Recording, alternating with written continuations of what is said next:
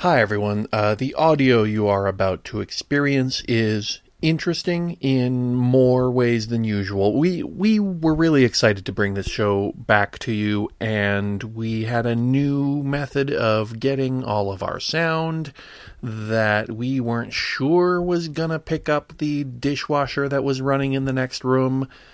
Uh, it turns out, yeah and also the levels are a little strange and we we don't want to wait another minute to bring this to you and it is listenable. Everything is clear. Nothing is you know deeply annoying. Um, but there are some audio issues which we will address next episode. Uh, thank you for your forbearance. Think again, my friend. Episode 15 Nostalgias and Reenactments. Contains explicit content. What are you listening to for the next half hour? Think again, my friend.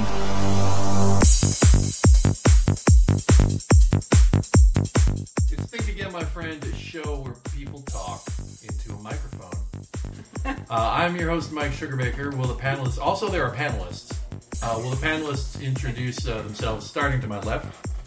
I am Kristen McCurdy, and uh, the thing I have in my notes is I'm I'm dead. I'm just here to party, and I don't. Know what that's from. I don't. I don't know what it's from, and I don't know why it's in my notes. But I guess Oh god, ghosts I'll ask you a question about it later. Okay. I'm Tom Henderson, and I have fond but painful memories of when I got here moments ago.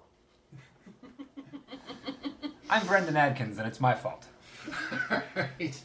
Uh, our topic today is nostalgias and reenactments, and this is something that Kristen um, proposed uh, that we do a long, long ass ass time ago. Uh, I remember that. The ass or the time? Does it come up in your Facebook memories? Yeah. Yes. it's my only Facebook memory. Kristen said a thing. but uh, yeah, I, I was wondering if you could say a little bit about why it's uh, of interest to you. Uh, yeah, I, I, um, I, I I can't remember exactly what conversation or moment um, made me decide that it was important to talk broadly about the concept of um, reenactment, nostalgia, etc. But I know that a big part of my motivation was to talk uh, about Happy Days a lot um, because I, I have I, I have a burning desire to talk about Happy Days a lot of the time. like you get a few drinks into me, and it's one of the things that I will just be like, so. Did you know that? And, and I'm talking about it right now because I didn't write any questions about Happy Days, as it turns out. Um, did you know that uh, the producers of Happy Days did not want the Fonz to wear a leather jacket. But it turns out that leather jackets are perfectly cromulent safety gear. Of course, they didn't have that word back then. Yeah. Um, they, but they're legitimate safety gear uh, for motorcycle riders. So, because it, leather ga- jackets were associated with gangs in the 50s, probably not even by the 70s. Uh, but they were associated with motor- motorcycle gangs at a time when many people who were adults and call made calls to the FCC were alive. Uh, and um, but it's considered legitimate safety gear. So if the motorcycle was in the scene with him, he could wear the leather jacket. And this is why there are so many absurd scenes.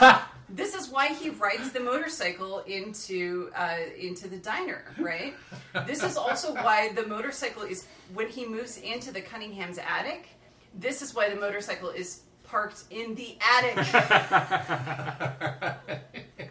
At some point, Garry Marshall was just like, you know what? Fuck it. We're putting the motorcycle in every possible scene. And this makes me so happy every time I think about it. When the inevitable reboot film of Happy Days comes around, and that's that counts as reenactment. um, I, I long for a scene where we do a scene with Fonzie in the attic, and then he just rides the motorcycle right out the attic window with a smash. Happy Days is weird to me because it's when uh, a sort of nostalgic resonance field began, mm-hmm, where mm-hmm. in the 70s and 80s there it was fun to think about the 50s, and then mm. it meant that there was an 80s version of the 50s. Uh, Yeah. which I can really only characterize by think of Elvis Costello's glasses. That's what the 1980s, 50s is, and I don't think we've escaped. I think we're we're in a time loop. I mean, it had an, an enormous cultural influence in, in, in, I think, partially setting up the '50s as this kind of idyllic heyday, idyllic heyday, um, and also in making Henry Winkler the, the sexual icon that he is today. Um, to, I- to this day. I don't know if anybody else wrote questions about that 70s show. Uh, I know I didn't because the wound is still too raw. Oh, oh. I have actually, I have a question for the group, Okay. uh, and I want, I'm going to answer it, and I want you two to answer it as well. How many episodes of Happy Days do you think Kristen has seen? I'm going to say, and this is based largely on my own television consumption, but I have a feeling we had similar patterns in a lot of ways. I'm going to say the real figure is probably about 100. You know, I Don't would answer actu- yet. uh, Tom has to answer. Well, uh, 'cause I don't know the answer to this either, Brendan. You, you have the most accurate guess, though. I think you'll be. do do Joanie and Chachi and Mork and Mindy count as Happy Days hmm, hmm. episodes? Very good question. I would say in this case, no, but good All right. question. In that case, then I think that Kristen has seen three episodes of Happy Days over and over and over and over again.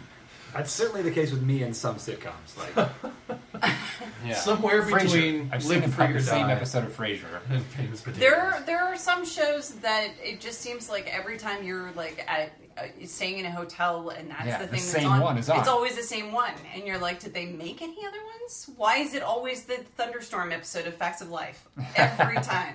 My Why guess would is- you ever want to watch any other episode of The Facts of Life? That Life, was a really fucked up episode. Yeah.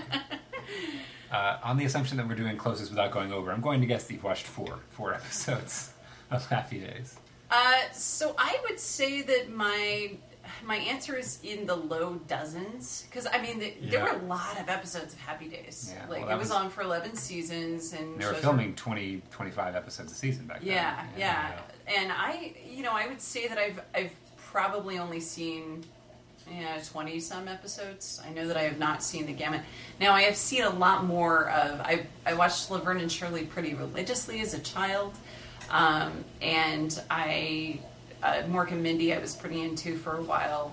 And what's the other spin? I don't think I've seen a single episode of Joanie Loves Chachi. Was Laverne and Shirley a Happy Days spinoff? Yeah, Did they the time other, travel? That's the other crazy thing about Happy Days is that it was a spin-off machine. What about Charles in Everything. Charge? But Oh, yeah.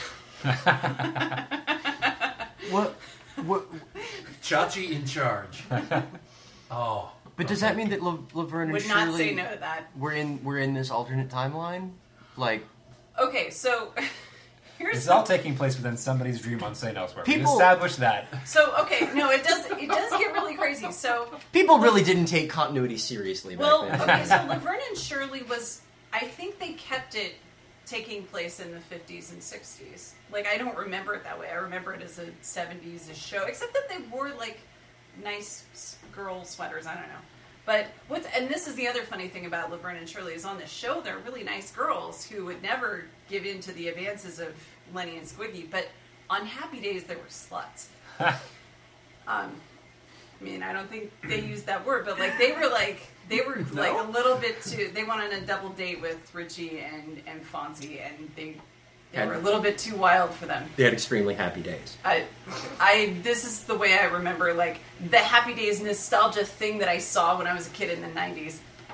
Whole other thing there, but anyway, Mork and Mindy is hilarious because Mork was friends with Fonzie. That's when we first see the character, and then he gets his own show, and then but the show takes place in the '70s, but then they somehow retconned it, and I can't remember which show they retconned to explain the fact that there was a time. I, they well, must Mark have done an it on alien. Mork You can just say that he doesn't age the same way. or well, he doesn't. This they, is my role on the they- show. they they do age backwards. Um, but As as we know from the wonderful Jonathan Winters. exactly. So Um. I have a semi-serious question, which is that I thought Kristen, what is the matter with you? I thought Laverne and Shirley was a cop show. That's The- Cagney and Lacey. Yeah, that's Yeah, Cagney Cagney and and Lacey. Lacey. Thank you. I've never seen any of these. Cagney and Shirley and Laverne and Lacey.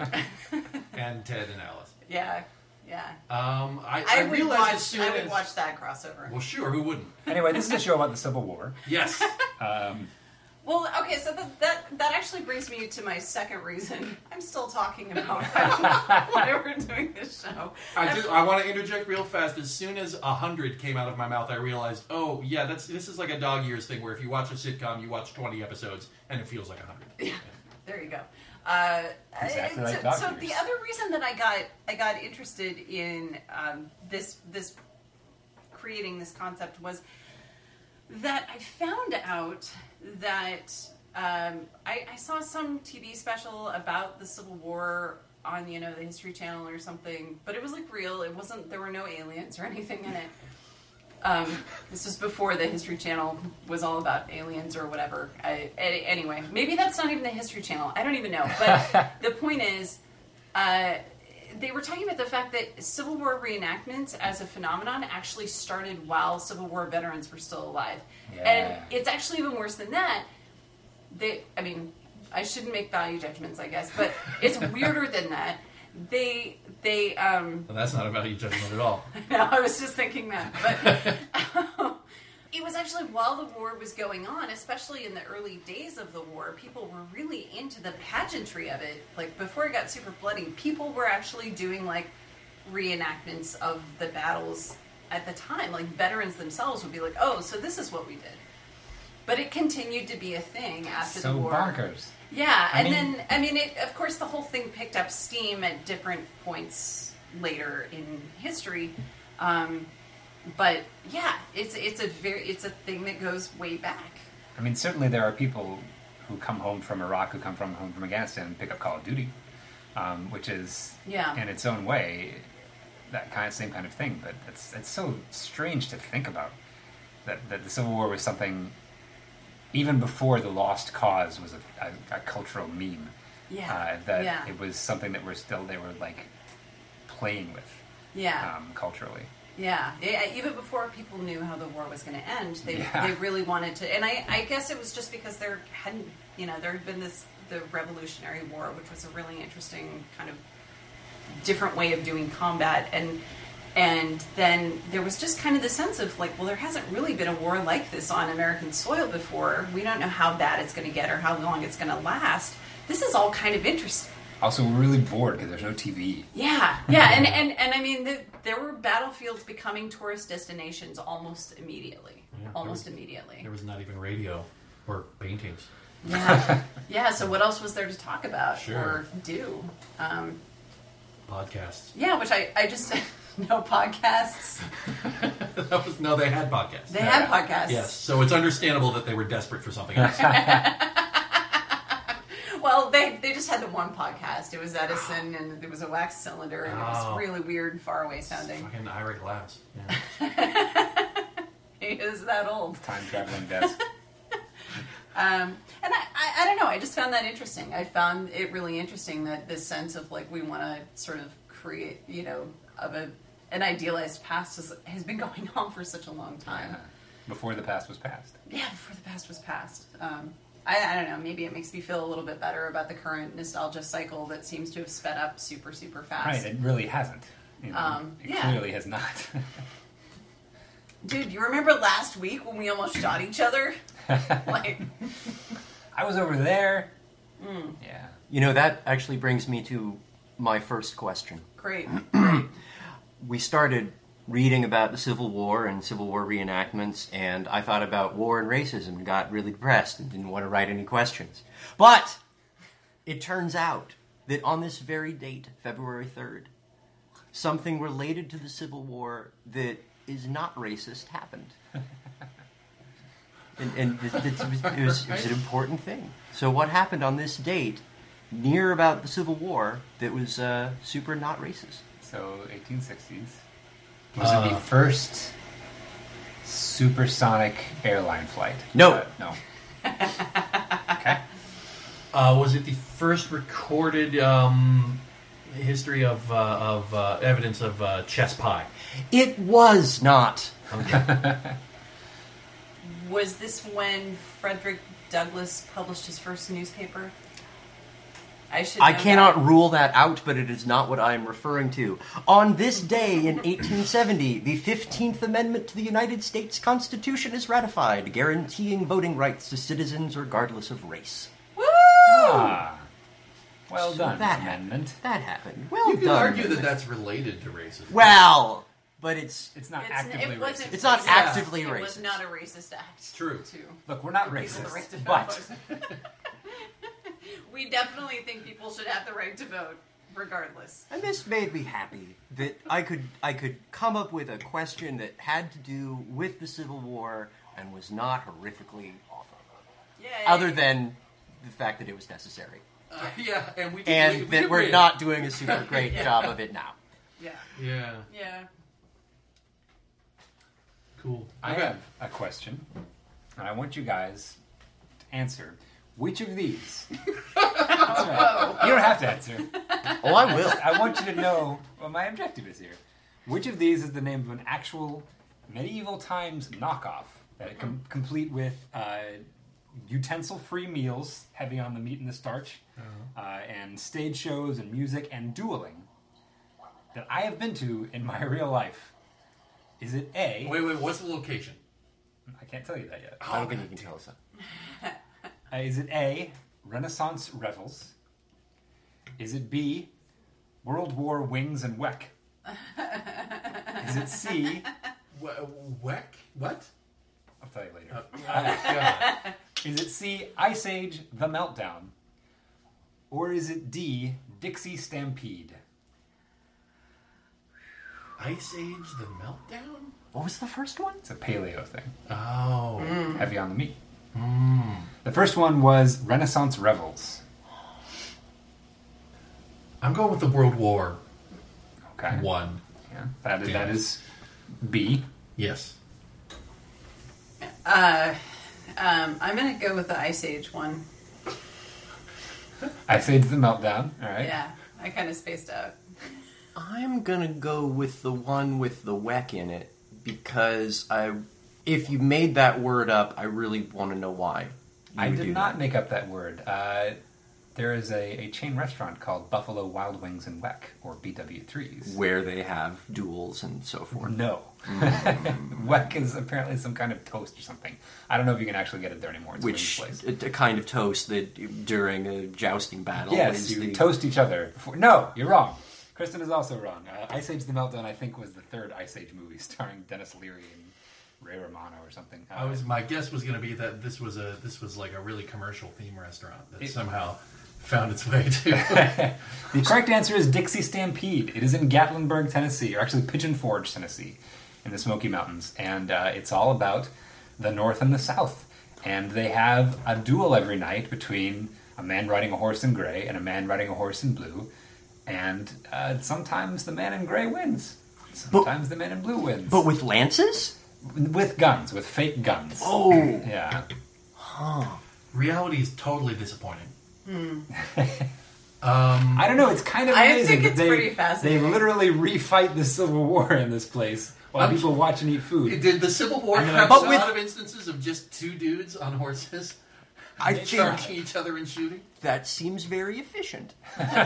Right? If you it's, everybody line up, it's kind of Arthurian. Yeah, mm-hmm. It was it was a strange experience that, that they were like, at the end, we're all just Americans. The saucer sort of won. Thank you. I was kind of hoping that maybe it would all be in Union and not Union regalia and so forth, but with Morningstar maces and wenches and so forth. I think they're they're bells rather than wenches, but yes. Ah, close yes, yes. I have a question. Please. Unless you have a question. no, I'm, I'm- Okay. I, I mean I do, but it can it can All right. rest. So my question is, what is a farb? That's also my question. Is it it's such a good okay, question. I demand that you now ask each other the question okay? in whatever way we can uh, we can. Mine is multiple hastily- choice. Okay, Oh, mine's not multiple choice. Okay. So we're gonna try all of your choices on Kristen. yeah. oh wait. According to veteran reenactors, what is a farb? Is it A, A booth, stall, or more recently Etsy storefront devoted to selling period accurate clothing and accessories. All right, Kristen.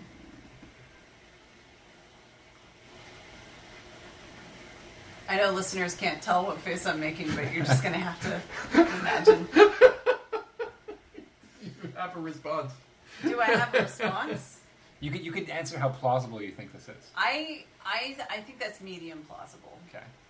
B, a participant who shows up at a reenactment but is not serious about it. A little warmer. C, an informal, out of character social gathering after an event. Cold. You you going to the farb after? Yeah, we're gonna farm it up. Yeah. Real Farby. Spark up a farb. Or D, an unlikely and apocryphal sex act that incorporates the ramrod of an antique firearm. You nailed this question. You did a much better job writing this question than I did. Uh, my answer to the question, which I did not bother to make multiple choice, is sometimes called a polyester soldier. A farb is a derogatory term used in the hobby of historical reenacting in reference to participants who are perceived to exhibit indifference to historical authenticity, either from a material cultural standpoint or in action.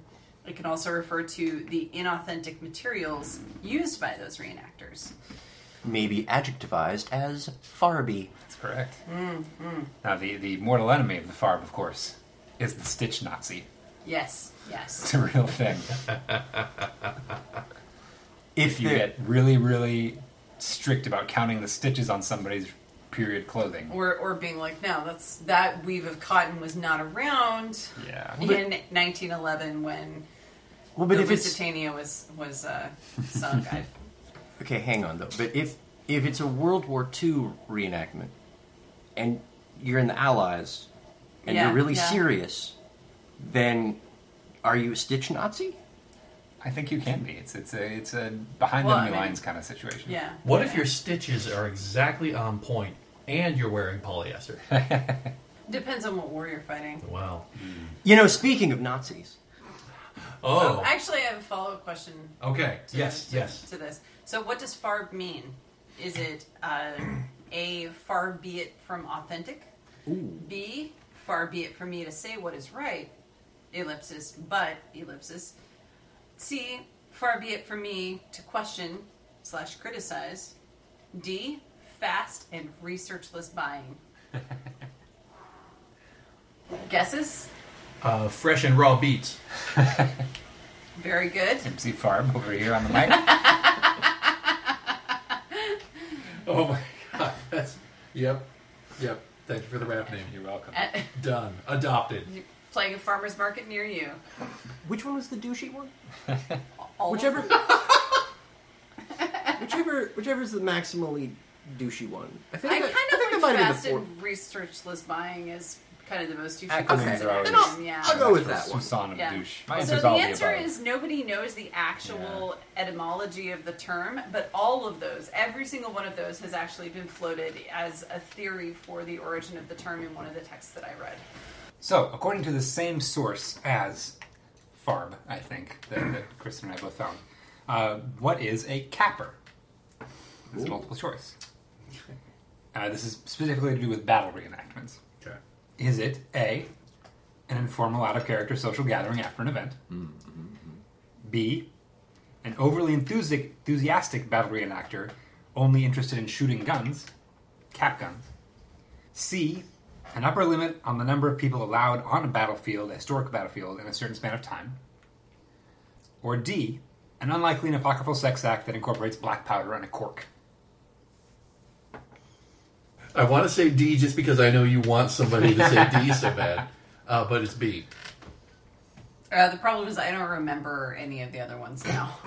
D has eclipsed all of them. You're welcome.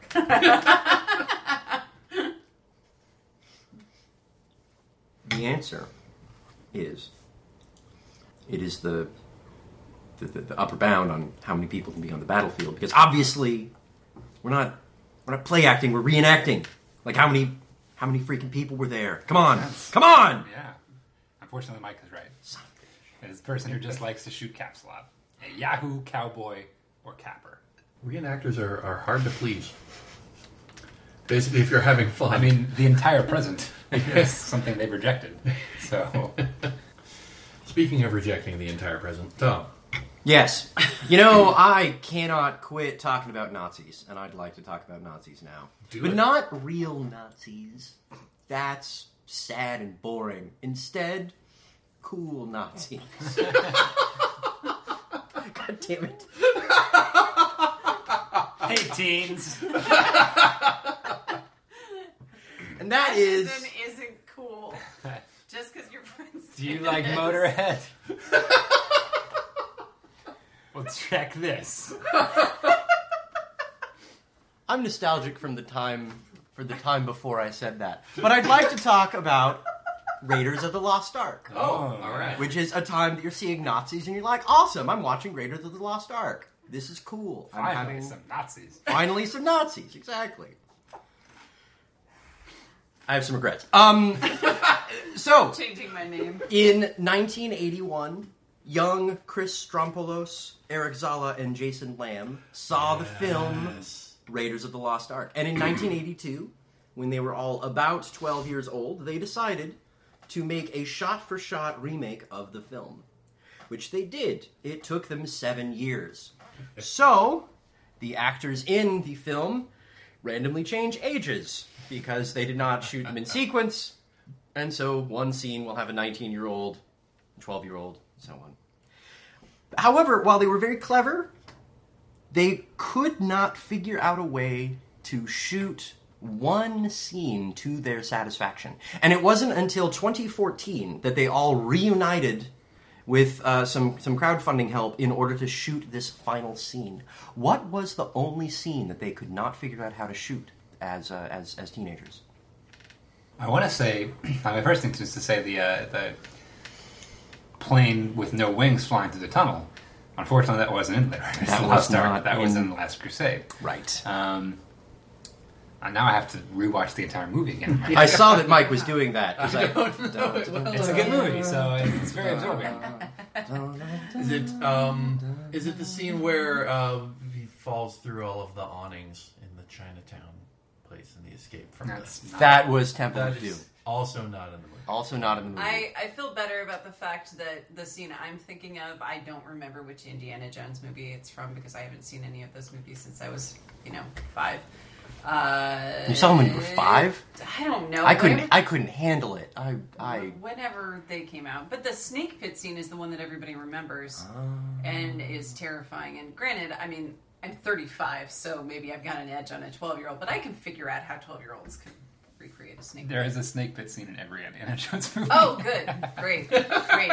Yeah, I totally knew that because I'm very, very well versed in all of the, the whole story arc of the trilogy. Anyway, Was So- it the giant ball? Was it the giant ball? Of It chasing was not. It was Oh. not the giant boulder scene. It was the scene with the plane. Fighting on top of a prop plane Oh. was considered too dangerous for teenagers for some reason. And so it was not until just a couple of years ago that they were able to shoot the final scene somehow being on top of a plane and finish their very weird and delightful dream. Have you actually seen this? Really? I haven't, but I'm looking forward to it. I, when are you going to see it? Do you want to schedule a movie night? All right. All right, let's do it. team it. screening. All right. Yeah. Another George Lucas production uh, is related. Uh, I am sad to say Kristen is nodding because she knows she's going to get this kind of treatment for the rest of her life.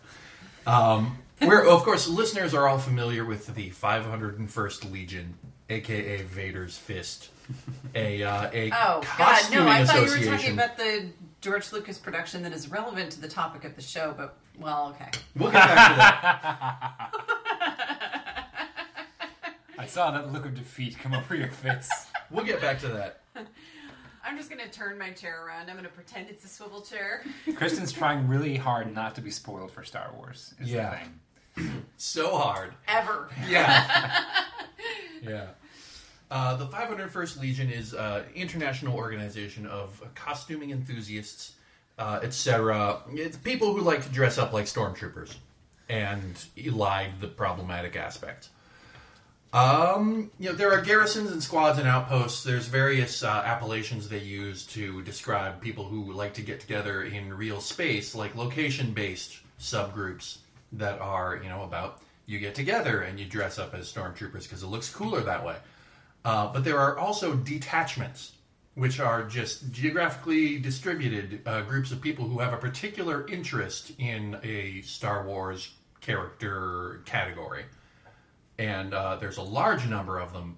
I'm going to read you several, and I want you to tell me which one is not real. Okay. Is one of the detachments called Cool Nazis? Uh, not yet. Okay. This this podcast has to get out there. That's your terrible surf band. And And I, and I want to emphasize we are awful. cool Nazis must die. Featuring Uh, MC Farb.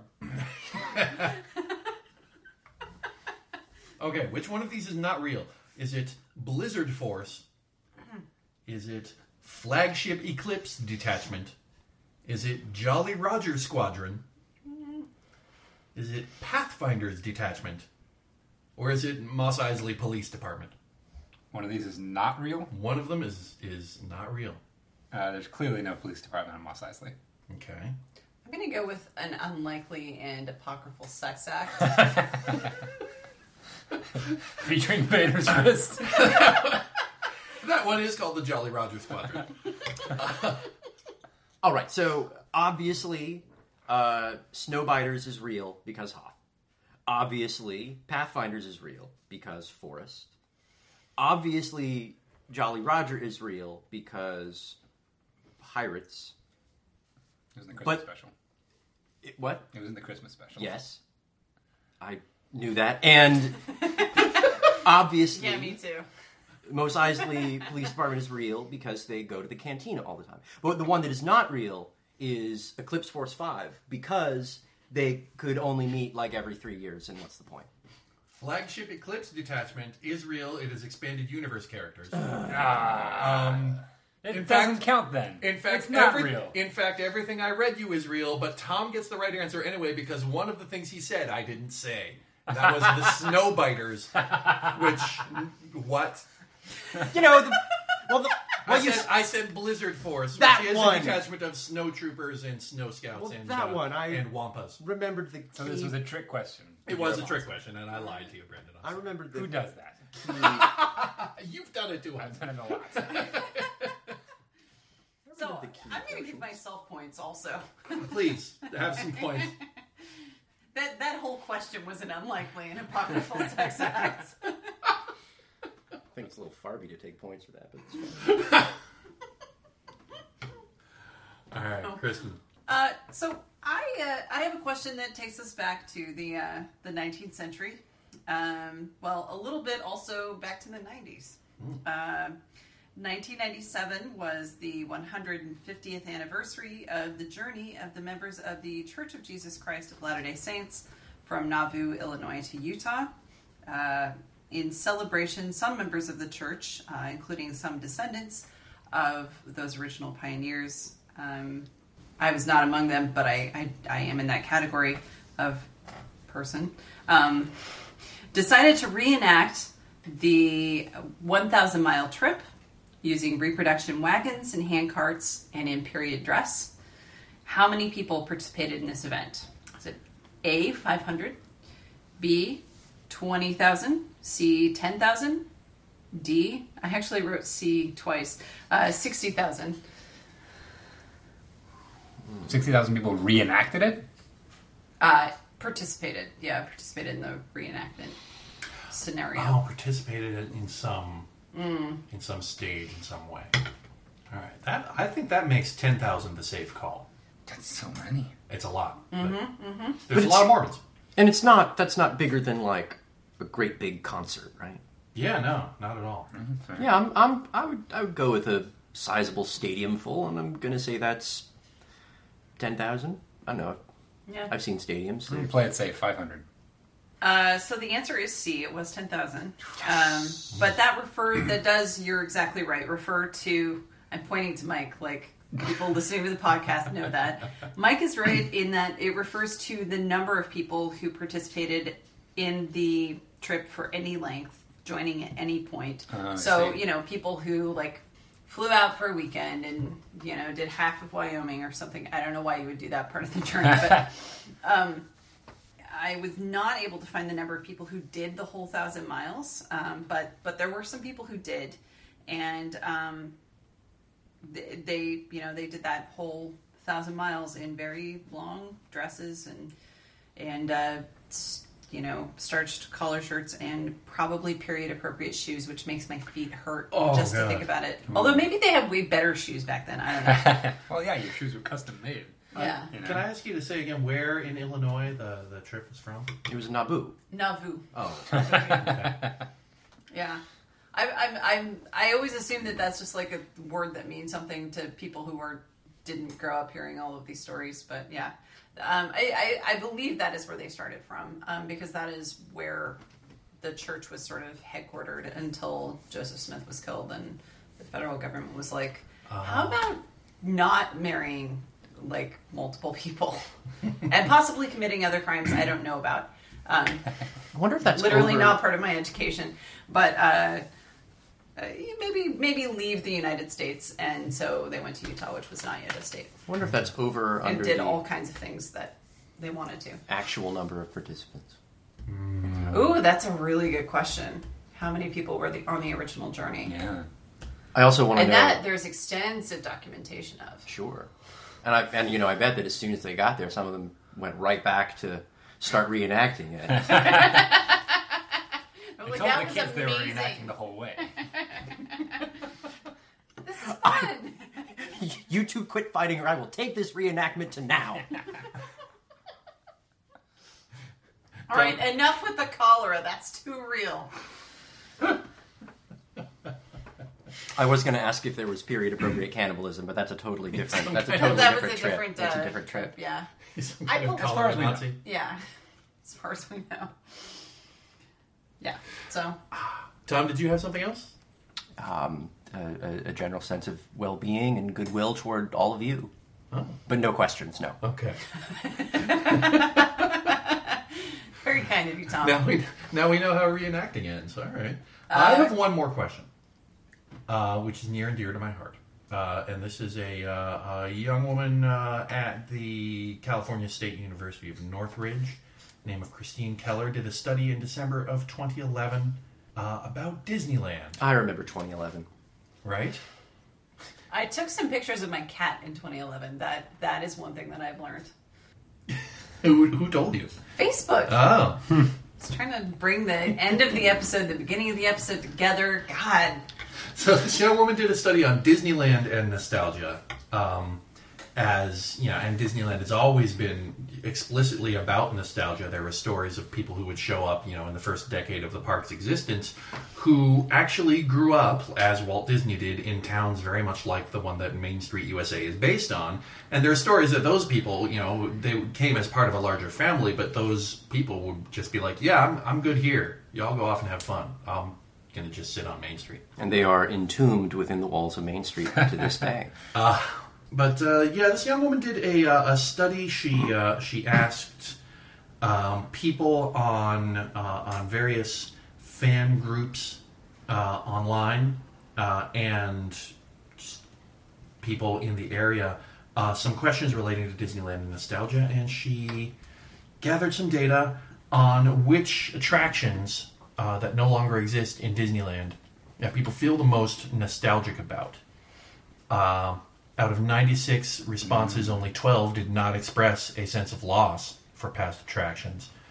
Uh, and I want to take guesses on which attractions were the most uh, the most missed. It's not multiple choice. No, I'm not giving you multiple choice, motherfuckers. What have they ever actually gotten rid of? Uh, the People Mover. I don't think that's around anymore. Uh, it is not. It closed in 1995. I made out on that shortly before that. Did you? hmm Yeah. Okay. I, I grew up in Southern California. I've been to Disneyland a zillion times, but it was a Oh. long time ago. Okay. It, that was sort of the you know the end That of was year where you went to trip. make out. That's where you went to make out. It was the only place. and Orange County is far, so it was like really Sure. a lot of sense of anticipation. Kristen, do you have a guess? Um, I I don't because I've I have never been to Disneyland. I have the opposite opposite experience of Tom's, and I've certainly never made out there. Um, and I can't I can't think of anything that they. I mean, I can think of like three Disneyland rides right now. I have several Disney World exhibits that I think. of yeah, but I I, I just I I've got nothing. All right. So well, we'll, Something involving canoes. So uh, I'm gonna guess that whatever the hell the Indiana Jones ride replaced is sorely missed, and I cannot for the life of me remember what that was. I can think of two more. Uh, right next to that is what used to be the Swiss Family Robinson Treehouse. Oh, that's totally gone, isn't That it? is now the Tarzan Treehouse. And uh, not far away is what used to be 20,000 Leagues Under the Sea. That's now a Finding Nemo themed some sub ride. Right. all don't know right. if either So of them made the list. the first two things that you both mentioned, the People Mover and the Skyway, are the first and second most missed attractions that are closed at Disneyland. Hmm. 33 people missed the People Mover. The Skyway, 22 people missed it. It closed in 1994. I was sure Skyway was going to be number one because it was like the one place in Disneyland where you could smoke a joint. um, yeah, the People Mover, they have cameras on. So The People Mover did nothing. It, it just moved. It- are- you're saying it did nothing for me? That was that was an important moment. Tom, we've heard things. Well, and you've also heard that thousands of people missed that ride. So I'm just Yeah. I'm just gonna leave that there. dozens. Dozens. You know, strong dozens. Very very moved. Uh, 20,000 Leagues Under the Sea did not become the submarine voyage. The submarine voyage was a different thing in a different place.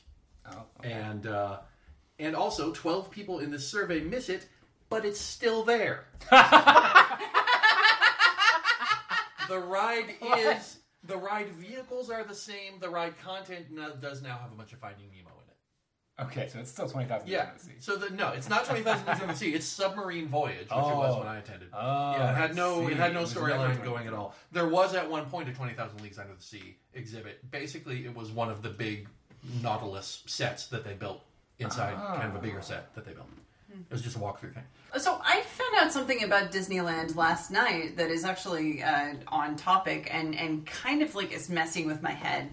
Um, the more I think about it, so I watched Lady and the Tramp last night, and the the special feature uh, came on right afterwards, and it was about Walt Disney's apartment at Disneyland. Yeah. Does everybody know about this but me? Every, That's where they everybody froze who's a. Disneyland nerd is, knows about it. Okay, yeah. I mean, I don't know. That's you know he's not really frozen, but um, but okay. So Walt Disney built an apartment for himself in in one of the build. I think the firehouse. Yes, the, the, the firehouse like the right second at story Square. of the the firehouse, and he did it. He, it's all Victorian decor, um, and I think that that must be the reason that this was appended to the um, the Lady and the Tramp DVD because Lady and the Tramp takes place during the Victorian period, and there were a lot of movies that came out during that time, but that's because it was right before 1906, right? It's like right before the Copyright Act. There's all these children's books that couldn't get Ah. made into Disney movies. It's the funniest damn thing. But anyway, but apparently he had this obsession with Victorian decor, but he didn't want it in his usual house where he normally lived. But he would have his like his daughter bring her kids there, and they would stay there. Um, and apparently, whatever whatever ride was next to it, they never turned the soundtrack off Oh, yep.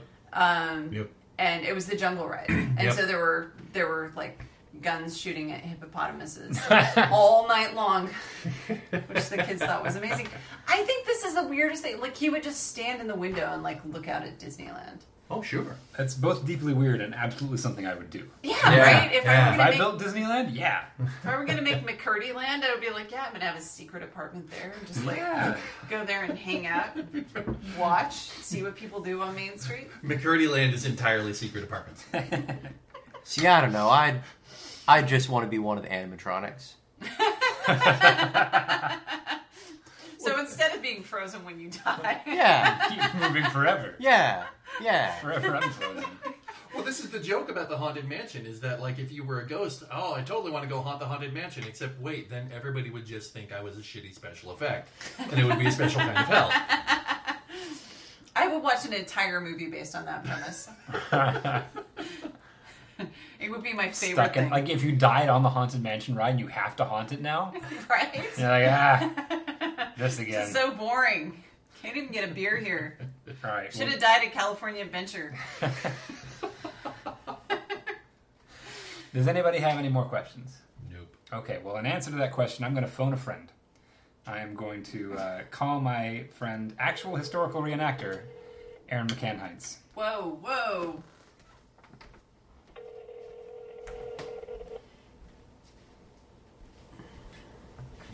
He did say that I could call and she would pick up. Hello. Hi, Aaron. You're live on our podcast. Think again, my friend. The quiz show for the thinking American person. I was thinking again.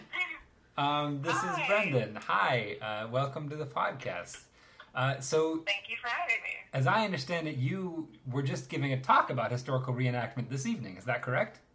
That is correct. I just got back. Wow. So, uh, can you can you give us a, a little summary of what you were telling people about? Oh, okay. I gave a demonstration on, let's see, I gave a demonstration on the average dress of a mid 18th century French colonial working class woman who would have been living in Illinois at that time. Now, you you live in Ohio. You live in Chicago, and you, you grew up in Alton, Illinois. That's true. I live in Chicago and I grew up in Alton, Illinois, but this whole region would have been part of um, La Louisiane. Wow. so, which is a the French province at the time. Okay. So yes, there were French people running around everywhere. That's amazing. How did you get into this this hobby? Um, let's see. So my uh, my parents were in the Colonial Second Drum Corps, which started at the Bicentennial. And actually, I think that might be how they met each other. Wow. Um, yes, my dad was a drummer, my mom was a fifer, and then my aunt got involved because she was in the parents' organization, and then she got involved in reenacting in her own right, and now she's um, she's one of the people that leads a small reenactment, French and Indian War reenactment in rural Indiana, and then she got me into it because my parents had long fallen off the radar. So But what you're saying is that how I got involved. historical reenactment is not is the reason for your existence. It's Yeah, kind of. your parents met through it. That's not It is your raison d'etre. Can I can I ask can I ask you a question, Aaron? Sure. So when when you're reenacting, do you take any special precautions to prevent your actions that you take then from affecting the present time? that oh, is a very good question. That's what would scare me the most. No, I mostly just throw caution to the wind and see how everything comes out the other side. You're you're very brave. You're crossing the streams. Um, so uh, I had other questions and I can't think of them. Does anybody else have any questions for Aaron? Um, Aaron, have you ever been accused of being farby or a farb? Have, having, I'm sorry, what was it? Have you ever been accused of being a farb? We've heard there's a lot of farming and farms and general farbiness. According to a book we read, there's a derogatory term for people who are not serious about reenactment that is the word ah, farb. I have never been accused of that. And I Certainly. don't think I've ever used that term, but I have definitely rolled my eyes at other people. and something that has definitely taken place. People who showed up wearing polyester, you're saying. I mean, There's a lot of people that are really into showing off cleavage that would not have a, lot, a lot of people who have really embraced this whole wench culture that was not a real I, was- thing. I just want to say, technically, the cleavage did exist. the cleavage existed, but you know, if you if you just look at the cleavage, there are plenty of other venues. Fair enough. All right. Um, well, that's all the questions I can think of right now. Thank you Wait, very much. I actually missed what kind of reenactment you you do.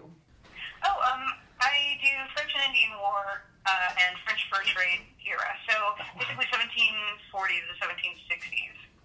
French fur trade era. Yes. So, is anybody going to reenact the Revenant that you know of? Not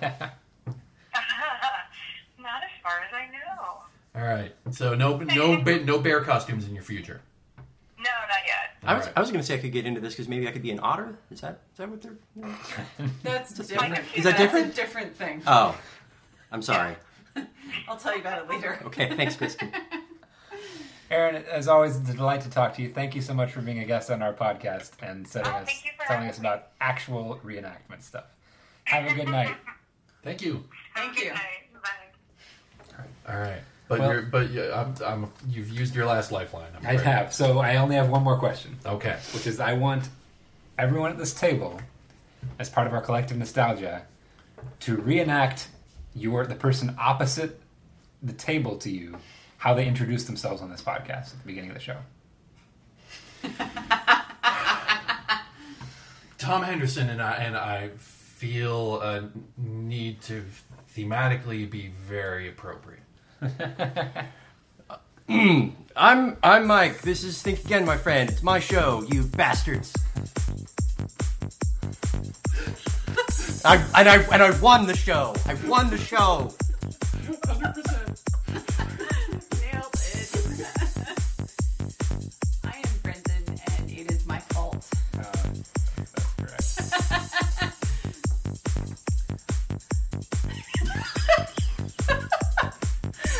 Kristen, and I sound exactly like this. I re- oh man, I remember that. Those were good times. The face Brendan was making, our listeners could not see it, but there was something ineffably Kristen-like about it. It was a little strange. It was a little uncanny.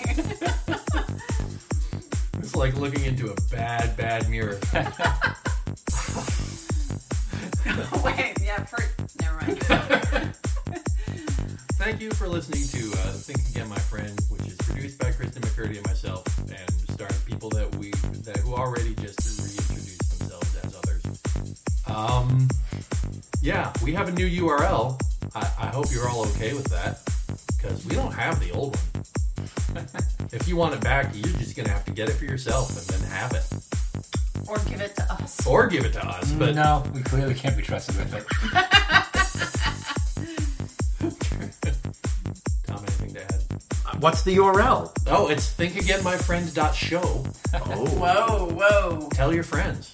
it's hipper. It's nower. It's more podcasting. It's got more letters in it. It was too short before. It does. It has one more letter. And it's not dot biz. Nope. I was. I was kind of pulling for tamp.equipment. Uh,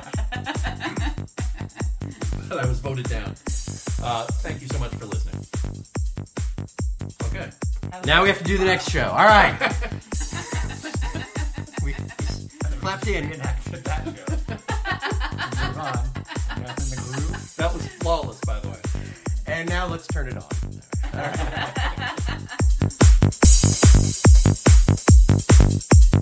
Our theme contains elements from the album, Waves of Energy, by Synthetic Synergy. Our show is copyright 2016, all rights reserved.